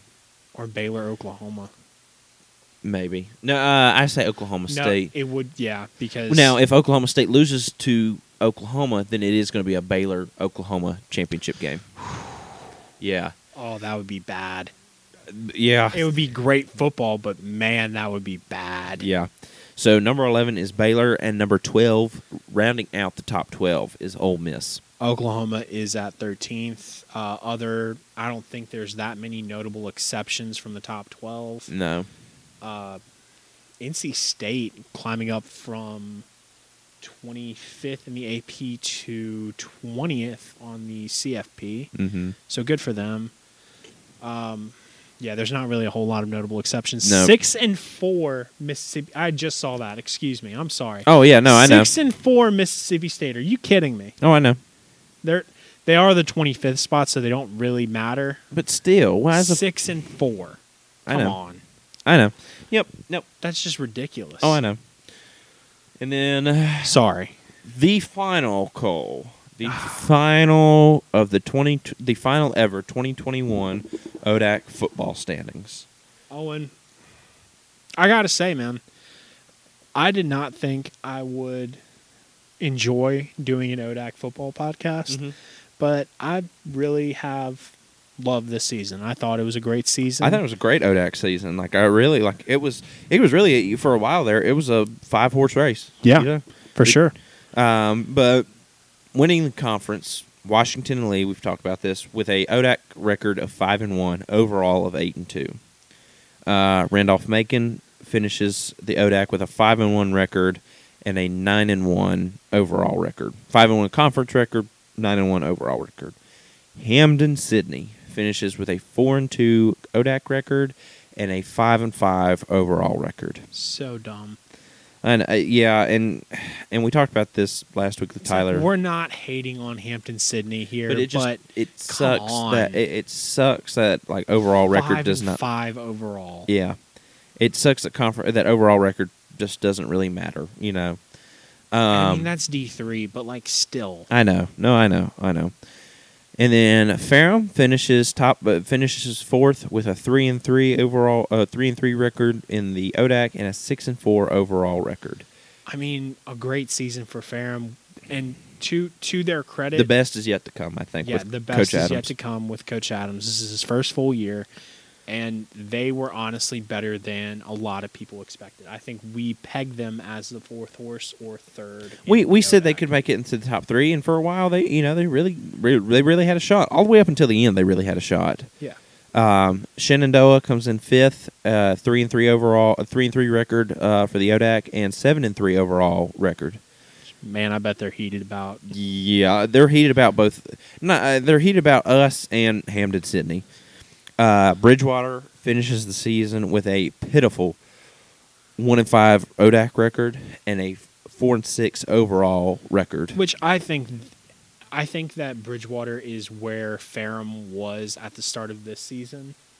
They are a very young team, Mm-hmm. But I think this season they got that under their belts. They got it out of their system, Mm-hmm. and I think they could be competing within the next four or five years. And they'll be back next year, I think. Yep. And then lowly Guilford, Poor, poor Guilford. zero and six uh, conference record with a one and eight overall record.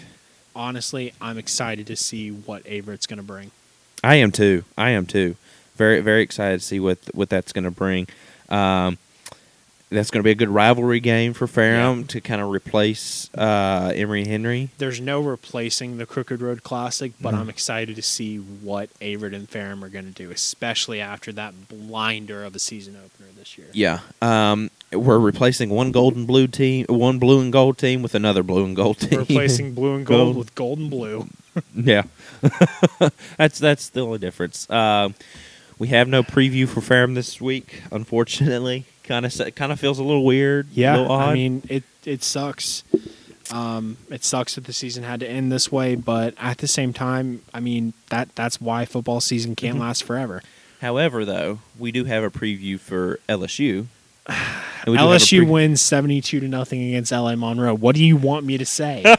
like, if we don't beat LA Monroe and Rich Rod, like Owen, you should be cheering for. Oh no! LSU I, no! this No! No! week. I am. I am. I am. Trust me. I I, I, I very well am Owen- cheering for uh here I 52 to 14. 52-14? 52 14. Thank you. 52 14 LSU. That's exactly what I needed to hear. I was going to I almost messed up and said 52 14 UL Monroe. You'd have been dead. Yeah, just Um, uh, you play this week at um, it is 9 p.m. on E ESPN2. So this one is te- is nationally televised. oh, great. um, UL Monroe is also four and six, just like y'all. So what I am looking forward to in this game, um, with Max Johnson being out, likely for the remainder of the season, Mhm. if not for this game. And don't get me wrong, I haven't heard a final ruling on him if he's going to be playing or not due to injury. What I'm looking forward to, Nussmeier is a sophomore. So likely when Johnson, when Max Johnson does leave LSU, whether that be entering the transfer portal when Miles Brennan comes back, because he will still have uh, one year of eligibility due to him getting injured in the UCLA game. Mhm. Um, what I'm looking forward to is what Nussmeier is going to bring. I know this was a rough game against Arkansas, but to his credit, he did keep it close. I'm excited to see if Tyrion Davis-Price is going to step up again and carry the team on his back. Um, and then I'm just looking for some kind of life and spark out of our defense. Like, we're solid, but come on. you you sound like me with the offense. Like we've said this all season long. It has been West Virginia has great defense and the offense. I just want to see something out of it. It's like Boutte, Bech, Price, The Johnson offense, when yeah, he's for y'all healthy. is just It's yeah. like, it's so good, and then our defense just sucks. and I'm fine with that. I'm fine with saying that. I am an LSU fan until the day I die. I will bleed purple and gold no matter what. But come on, Yeah. guys. yeah, Um, I have LSU winning yeah. No, freaking like 90 to nothing against LA Monroe. If Yeah. we can't if we cannot curb stomp LA Monroe, like if we don't win by at least 30, I will go out and buy LA Monroe merch. Oh gosh, no, no! You heard it here, folks. You heard it here. Yeah, gonna- next week I will post a picture in full head to toe LA Monroe merch. well, Cole. This is what we. This is what we love. It's oh yeah, no, it's Texas Hate Week. it's Texas Hate Week, buddy. Woo! SEC, SEC, SEC, SEC, SEC, SEC. So, God, that would be such a great chant to get going if y'all are just blowing them out. Yeah, I hope we are. And here's the thing: um, West Virginia plays Texas, 12 p.m. Uh, I'm not for sure what channel. I can look that up though. Um, West Virginia plays Texas, 12 p.m. in Morgantown. Very well could be the last time. Um, oh, it's also on ESPN two. 12 p.m. ESPN two, West Virginia and Texas.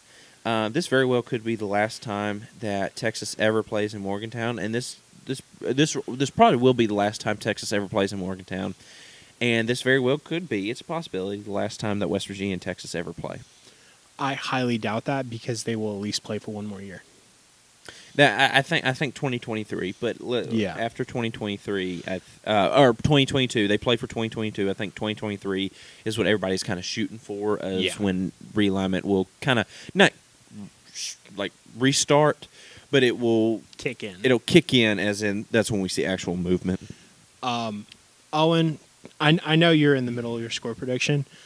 I'm going to say the over under of horns down penalties will be at least five. I will tell you, Neal Brown will be livid if there is a horns down penalty. Now, here's the thing: I learned this. If you do a horns down penalty to a Texas player, that's when it is. If you do a horns down yeah, to a if you're Texas doing player, disrespect. that is that is a penalty. But if you do it over on the sidelines to your fans, that shouldn't be a penalty. We'll No. see. We'll see if that. We'll see if that happens.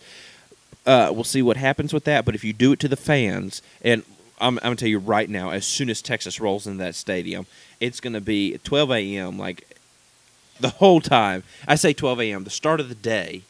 Um, oh no, horns down. tailgating in the parking lot. horns down the entire time. The if a time. Texas fan shows up to Morgantown, Yes. they will be getting horns down at least four times during the day. Oh yes, it w- at at, At least, least. at least, and that's yeah, it- it- yeah.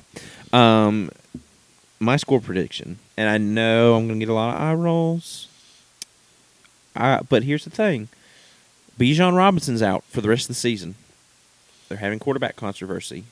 Defense, defense has been playing well this game. I'm not. Nothing is a guarantee. I do think West Virginia wins this one in Morgantown. That that crowd is going to be going to be rocking because they because we don't. It has been really odd that West Virginia and Texas have really formed a budding rivalry. Like it, it's really funny that that's just that's happened. That was the ones that we've really formed the rivalry with. Yeah. Um, and, and a little bit of Oklahoma as well. Oklahoma kind of came more from the Ta- Tavon Austin game when Tavon Austin ran for over 500 yards um, that game, and then when they came to Morgantown when Will Grier and that offense was there. Um, Texas kind of the same thing. Texas, um, we we've always not really had always Texas's number, but we, we us and Texas have gone back and forth while we've been in the Big 12. I say West Virginia wins 40 to 20. Oh wow. Um, I West Virginia's winning.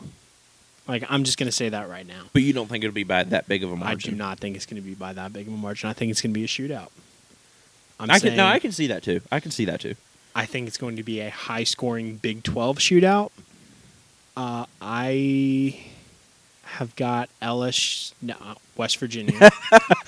Yeah, I'm still go stuck. on north, go north, bud. Nor- northeast, northeast, go n- northeast, northeast to the blue Um, and gold, not the purple and gold. I need you to uh, uh, Yeah, look up, Fair enough. Fair enough. look to Um, the heavens, country roads, look to the heavens. the almost Um, heavens. look to the almost heaven. I've got West Virginia winning 56-52. Woo! Woo, Yeah. You gonna have my heart rate? You, that's gonna have my heart rate pumping. Woo! Um, it's either going to be that or 38-35. Mm. God, I hope it's 56-52. Mm, that, man, would be, that is gonna that be. would be awesome. Oh, no, I, it That would be terrible for the forth, back defense. it would be. I- And see, I, I think our defense will show up. I really do. Like they they showed up except for one game. Yeah. And I mean, I don't think Texas's offense is good enough to cancel out your defense. Because I mean, let's face it. Some teams you play, it does not matter how good your defense is. Mhm. You're just going to get points scored on you, and your offense has to keep up. Yeah, unless you're Georgia for some odd reason. But no, offensive score. uh, That's just the way they play nowadays. Offense does score points. They they some they score some kind of points. Um, but yeah, so that's that's kind of kind of right right before we end here. Cole, you said you had kind of a question for me. Yeah. Um, Owen, if you could add or change one thing in the college football rule book, what would you change and why would you change it? Um. Don't the horns down penalty now. oh, I can't say the horns down penalty. cannot say the horns down. Ah. Um, I think I would change the the targeting call. That's fair. I and for the fact, and this is one thing I meant to say about West Virginia's preview is we get an interception or review, a recap. We get the um, an interception, but then just blatant. I mean, there was no question about it. Targeting call, ridiculous. However, there are questionable targeting calls Yeah. That are called. I think. Here's what I think. I think you get the targeting call, and first time, not reviewable. It, it- just like any other penalty, 15 yards, no ejection, no ejection. Second time, Second time in a game or in a season? no, second time in a game, you get a targeting call. It is reviewed just like it is now, and then an ejection. Um, however, I think too, and I'll add one more to this. You mind if I add one more to this? Yeah, go ahead. So that that is what I think for targeting. Um, I think for video evidence, refs need to have a time limit. It the rule states indisputable video evidence to overturn a call. If you sit there, and we've seen this, if you sit there for four or five minutes, and your excuse is, "Well, I'm trying to get the call right," you're trying to get the call right, that means there's no indisputable evidence. If you're sitting there for three, four, five minutes trying to get the call right, that means you're not finding anything. That means call on the field stands as is. Yeah, there needs to be like a two minute limit. Two minute. uh, I mean, maybe two minutes is even too much. Maybe a Yeah. minute, minute and a half of if it's there, it's there. Like we have multiple cameras nowadays. It's not Yeah. the '90s anymore. We have a ton of cameras. We have the pylon cam. We have the we have the line judges cam. We have uh, flyover. We have all this stuff. It that is the rule. Those are the two rules I would change. You the indisputable evidence. It's indisputable. If you can't just if if there's an argument, then it's not indisputable. That means you're done. That that means if there's an argument, rule on field stands. So I'm not going because you, you kind of stole mine with targeting. Oh, I'm sorry. No, you're good. I'm sorry. We we didn't talk about it beforehand, so you're good. Um, I'm not going to go as much play on the field. There's a lot that you could address hmm when it comes to that. Like, um, you could take a look at offensive pass interference, defensive pass interference, that whole system, Yeah, yeah. Um, or offenses. You could introduce a penalty where offense purposely design plays to try and draw pass interference. hmm Um, what I'm going to do is something entirely different. Mm. I am going to address the rule regarding uniforms. Interesting. What what rule is there about uniforms? Please So- explain to me. Currently, and I think it's any kind of home game, you have to wear white. Unless you have previous, like if it's an in conference home game, you have to wear white. No, it's a, if it's an in conference away game. So the away team always has to wear white, Okay. with the exception of a few programs. LSU is one of these because we have always worn white jerseys on the road Gotcha. or on- at home. Well, yeah, and and you choose to do that Yeah. anyways. I think that if you get your opponent's approval, you should be able to wear any kind of jersey combination what that you want. Hmm. I think that it would boost players' morale, and I think that programs would benefit because they would actually get more jersey sales because you have awesome jerseys. Interesting. Unless you're Oregon and you already have 50. Fifty million. Yeah. And then you obviously you get limited. You know, I didn't. I didn't know that was a rule. I've always grown up with the fact that the away team, uh, away team should wear white because they're the away team. It's not their Yeah. home field. However, um, Speaking on this for one more second, I'm yeah, so yeah, sorry no, no, go ahead, go ahead, go ahead. LSU is wearing the purple and white. Oh, they really? Yeah. purple Which- what is- jerseys. What is your favorite? LSU. Yeah, we, uniform combination. We have only worn it, I think, five times in program history. mm-hmm. Purple jerseys, Mm-hmm. gold helmets, gold pants. mm It looks so good. And every single season, I like the number, the number style on y'all's uniforms as well. yes. Every single season that we have worn those here recently, Mm-hmm. we have won the national championship. Ooh. Yeah. Not this year, obviously. Not no, it's not going to happen this Yeah. year. Um, but yeah, we wore them in 2019 and we wore them in 2007. Oh, wow, interesting. Um, I, I- I'll say this about I, I did not know that rule exists. Mm-hmm. I will say this: I think the home team decides what uniforms they wear. Um, And as long as it's not like a clash, then it shouldn't matter. Yeah, so so so that's why I'm saying the home team says, "Hey, these are the uniforms I'm wearing." So then the away team can decide whether it be Yeah. white. I always thought that West Virginia should wear gold as their away jerseys. God, that looks so cool. Uh, just uh, the gold rush. Yeah. But that that's part of a Morgantown thing is everybody wears it's a gold rush, so it's all gold. The fans wear gold.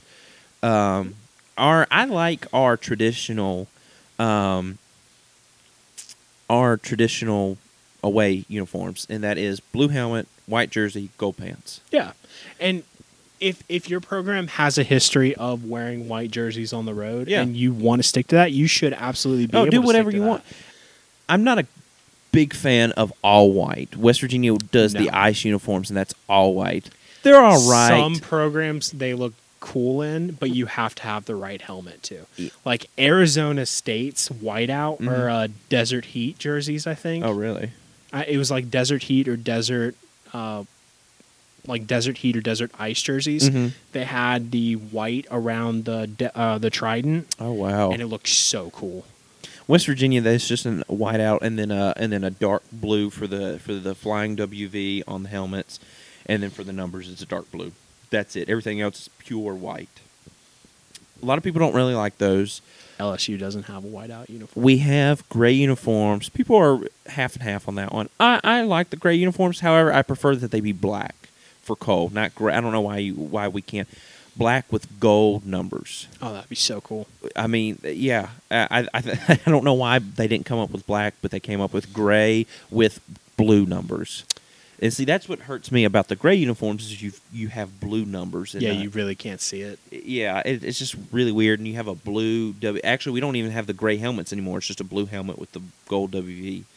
Um, yeah, I no, I agree with you. I don't think the home team, the the away team, should be forced to wear white. I like it when they wear white, signifying that hey, we're the away team it and the home sense, team. You know, but like at the same time, if the home team approves, you shouldn't be forced. Yeah, to, you, you the know, rule shouldn't exist. The rule shouldn't exist. I, I, and I really don't think it's like I think that's an example of the NCAA overstepping its bounds. yeah, saying is saying what it's just an uniforms- unnecessary It, legislation. no, it, it really is unnecessary. It's, uh, you know, so uh, yeah, no, I agree with you on that rule. I would, I would, yeah, I, I didn't know that was a rule, but I would like to see it changed. That would be a, um, I, I would like to see that changed.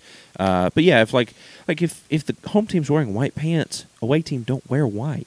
yeah, Or it's, the- it's that easy. Yeah, like like for us, um, or it's like okay, so LSU obviously LSU is going to wear their white jerseys at home. yeah, Th- just because that is tradition.